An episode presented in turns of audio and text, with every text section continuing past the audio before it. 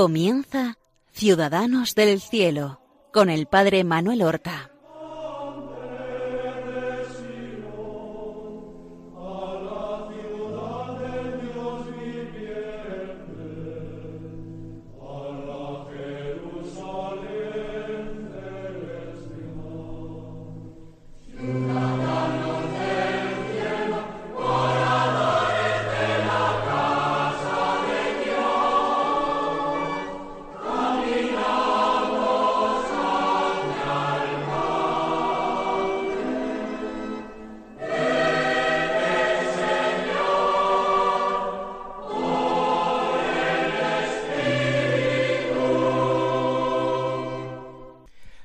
Buenos días, queridos amigos. Vamos a comenzar un nuevo programa de la serie Ciudadanos del Cielo. Llevamos los dos últimos programas consagrados a Edith Stein, que en la iglesia se llama Santa Teresa Benedicta de la Cruz, pero que en el siglo, en el mundo antes de ser carmelita, se llamó Edith, Edith Stein, perteneciente a una familia judía natural de Breslau, que hoy día eh, se llama de otra manera porque no está en Alemania, sino que está en Polonia y se llama Wroclaw.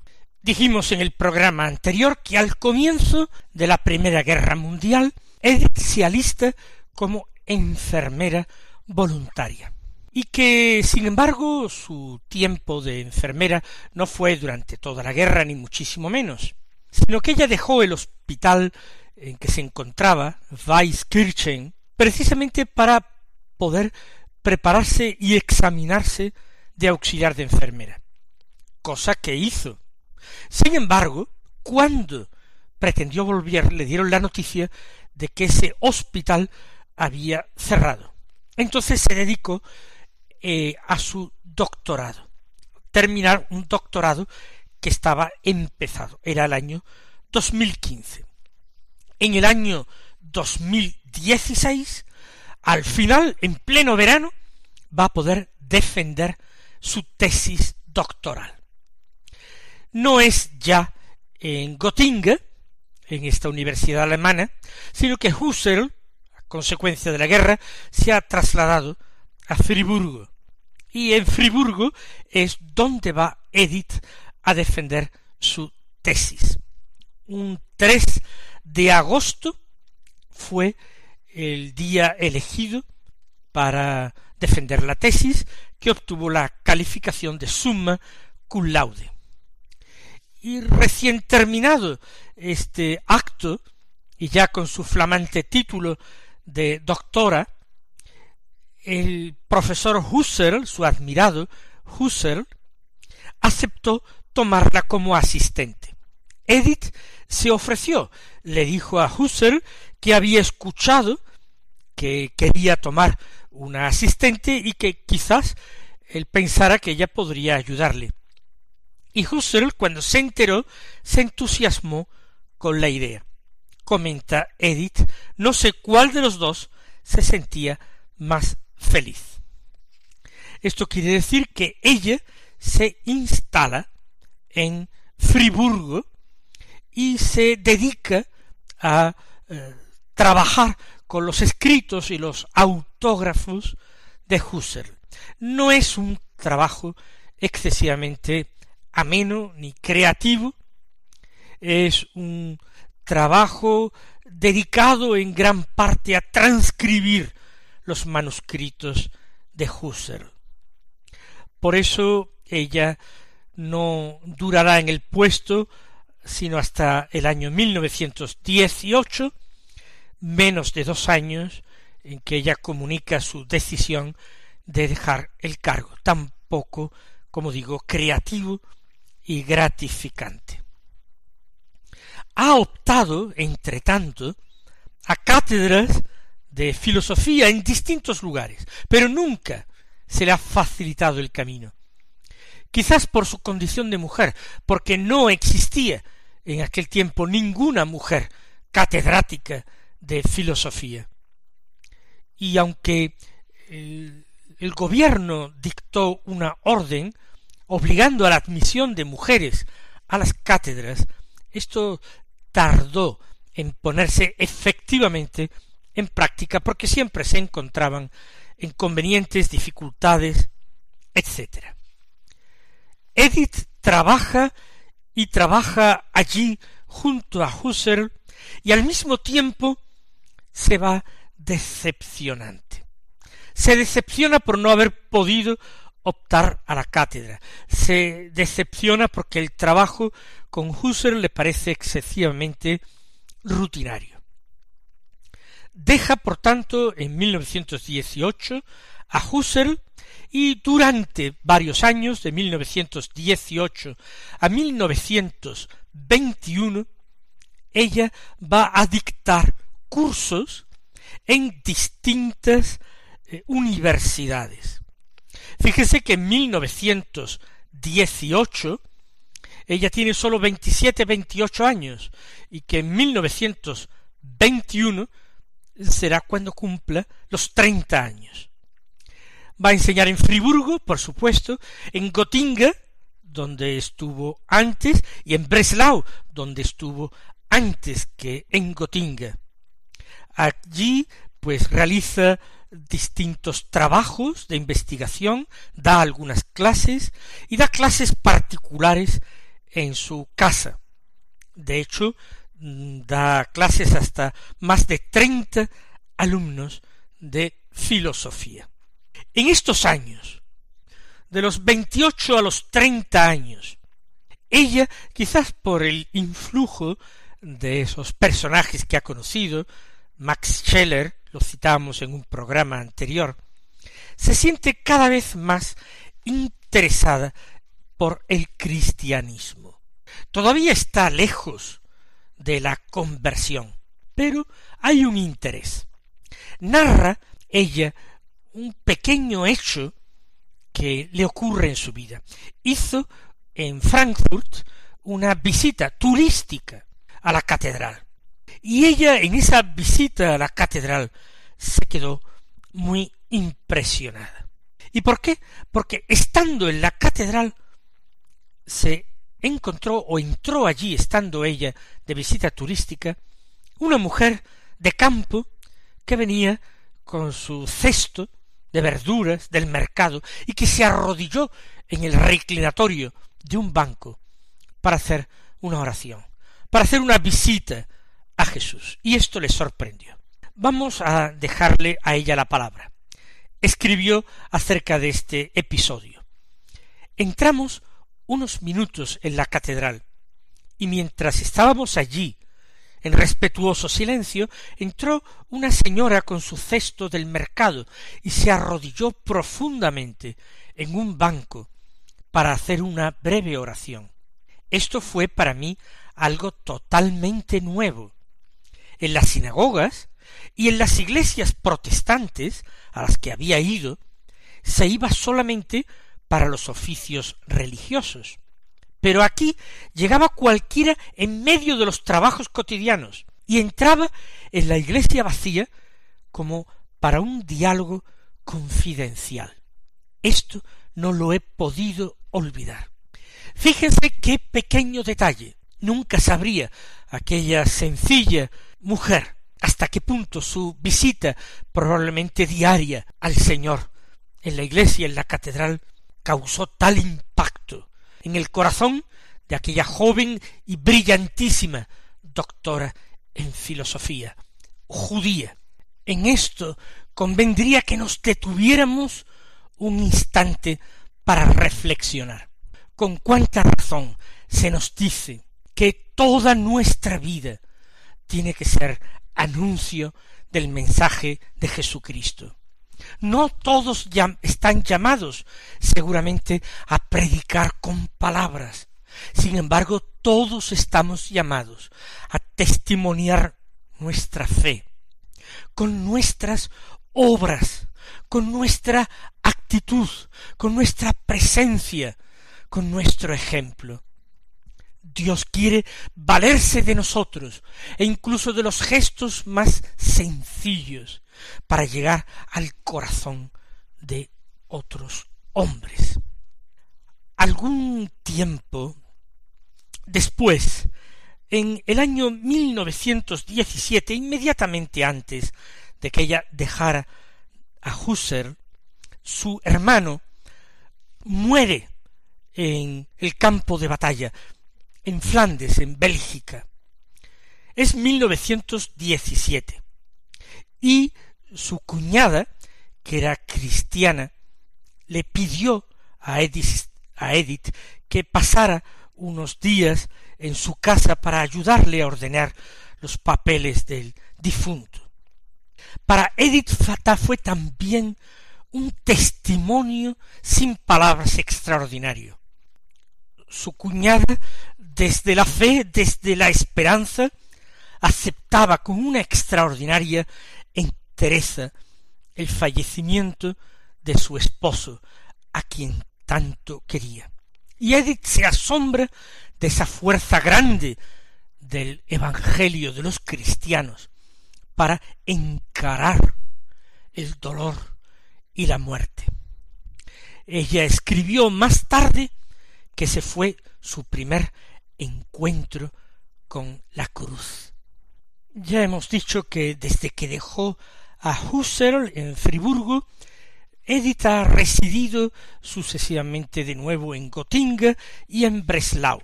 En el año 1920 vive con su madre la casa familiar de Breslau y da clases allí en una escuela superior. Ha sucedido la derrota de Alemania en la guerra, la rendición en el año 1918, con condiciones muy duras para Alemania. Este estado, esta situación de crisis, claro que afecta también a la vida de Edith. Cada vez el cristianismo se convierte para ella en un gran interrogante y también en una fuente de atracción importante. En 1921, viviendo todavía en Breslau con su madre, ella va a acoger la invitación de un matrimonio amigo suyo. Ambos, marido y mujer, filósofos. La familia Conrad Marcius.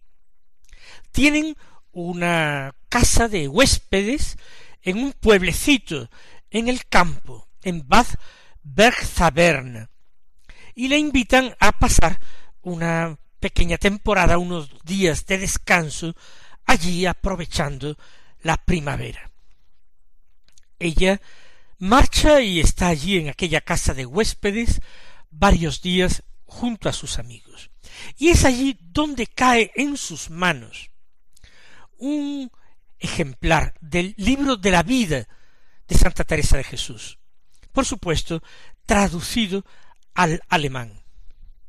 Ella empezó a leerlo con avidez, y es tradición de que lo terminó de leer en una noche porque fue incapaz de dormir, continuando solo aquella lectura que respondía a tantas dudas suyas y que inclinó definitivamente la balanza.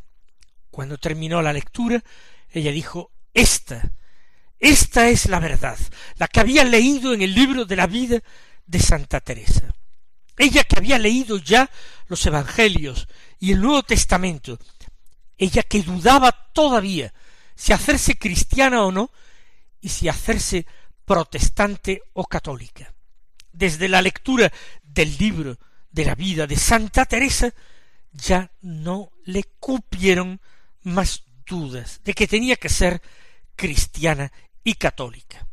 Esto es en abril, marzo-abril del año 1921. Empieza inmediatamente su preparación. En su casa, a su familia no dice nada de momento. Prevé complicaciones y la oposición de su madre. Finalmente, el día primero del año 1922, recibió el bautismo en la parroquia de aquel pueblecito, Bad Bergzabern, de la diócesis de Espira. Allí recibe el nombre cristiano de Teresa Hedwig. Hedwig es Edwigis y tomó este nombre en honor de una de sus amigas más entrañables. E Edwig era la esposa de Conrad Marcius, en cuya casa ella había conocido el libro de la vida de Santa Teresa. Este matrimonio amigo era cristiano, pero protestante, pero ella en su casa decidió hacerse católica. Al mes siguiente, del 1 de enero que recibe el bautismo, al 2 de febrero, ella va a Espira, donde es confirmada por el obispo de la diócesis en la capilla del palacio episcopal. Cuando vuelve definitivamente a Breslau, comunica la noticia a su madre. Le dice que se ha hecho católica, que ha recibido el bautismo. Y su madre experimenta un dolor desgarrador, porque no pensaba que su hija abandonaría la fe de sus antepasados, la fe judía. Cada vez que Edith se aloje en el futuro en aquella casa familiar de Breslau, donde junto a la madre pueden vivir algunos de sus hermanos, ella se levanta muy temprano de madrugada para ir a misa a la iglesia de San Miguel, allí cerca, sin que se enteren los familiares, lo cual sería una provocación decirles que me voy ahora a misa. Y empieza una nueva etapa en la vida de Edith. Aquel año 1922. Ella tiene treinta años. Solamente ya en el mes de octubre de aquel año cumpliría treinta y uno. Los treinta primeros años de su vida ha estado en el judaísmo, en el ateísmo, su entrega a la filosofía ha sido una entrega completa, es su pasión. De alguna manera, su entrega a la filosofía vehiculaba su búsqueda de la verdad, porque fue una mujer inteligente pero comprometida, comprometida con la verdad. Ella quería saber, ella quería profundizar en el sentido de la vida, encontrar la verdad profunda de los seres. A partir de 1922, en que es católica, se abre una nueva etapa de su vida, que va a durar unos once años, de 1922 a 1933, en que va a ser una católica seglar, va a ser una intelectual, una pensadora cristiana católica, seglar. A partir de 1933 y hasta su muerte, acontecida en 1942, ella va a ser monja carmelita. Precisamente va a entrar en el Carmelo de Colonia con cuarenta y dos años y dos días, porque ya había nacido el 12 de octubre y entraría en el Carmelo el 14 de octubre, por tanto, eh, dos días después de su cuadragésimo segundo cumpleaños. Vamos nosotros a ocuparnos a grandes rasgos de esta etapa de la vida de Edith Stein. Como digo, desde su bautismo con treinta años hasta mil novecientos treinta y tres. En total van a ser casi doce años. ¿Qué es lo que ella mm, realiza? Por una parte se cuida de su progreso espiritual, busca directores espirituales que le ayuden a transitar por los caminos del espíritu. Pero por otra parte se entrega a la enseñanza, a escribir libros, dar conferencias, traducir libros, como filósofa que es, pedagoga, siempre había sentido una gran atracción por este campo de la pedagogía y de la psicología. Comienza en Espira. Allí, recuerden, en esa diócesis había recibido el bautismo y la confirmación. En Espira va a quedarse entre 1923 y 1931. Por tanto, va a ser eh, una gran etapa en la vida de Edith. Le merece la pena quedarse en Espira para no tener que estar chocando continuamente en Breslau con su madre. Ella va a ser profesora, profesora de historia, profesora de alemán, tanto en la enseñanza media, alumnos de bachillerato, como también para los que estudian la carrera de magisterio.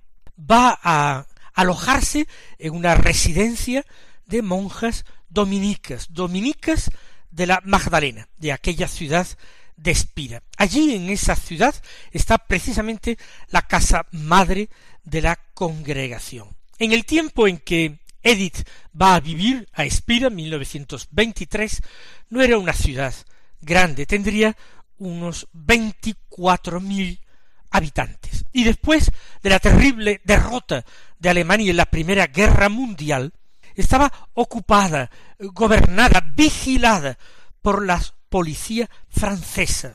Y esta situación se va a prolongar durante casi toda la estancia de Edith. Se prolonga hasta 1930, Edith vivirá allí hasta 1931. Es una ciudad histórica donde se enterraron distintos emperadores de Alemania con una gran catedral eh, románica. Por supuesto, ella tiene apoyos de la Iglesia. El obispo la apoya, todos le facilitan su situación, dado que conocen su pasado, su valía intelectual, su procedencia del judaísmo. Vive como una interna más en aquella casa de las dominicas de la Magdalena, pero se siente a gusto. Ella no tiene eh, clausura, no tiene votos, no es una monja, pero le gusta a ella intelectual esa vida ordenada, protegida, al abrigo del mundo. Por otra parte es muy buena profesora, tiene muchos reconocimientos de distintas promociones de alumnas. Las alumnas la llaman señorita doctora. Hoy día en este convento de las dominicas la habitación que ella ocupaba se ha convertido en un oratorio. Ella va asimilando de parte de estas religiosas, de los distintos directores espirituales que tienen Espira, una serie de enseñanzas. Se mantiene muy fiel a la oración, cuando es preguntada años más adelante, contestaba que ella siempre dedicaba el tiempo necesario a la oración, guardaba una gran fidelidad a esta práctica. Son años de crecimiento hacia adentro, años muy importantes que van forjando esa Edith Stein, santa mártir, modelo para el siglo XX y el siglo XXI. Hasta el martes que viene recibid la bendición del Señor.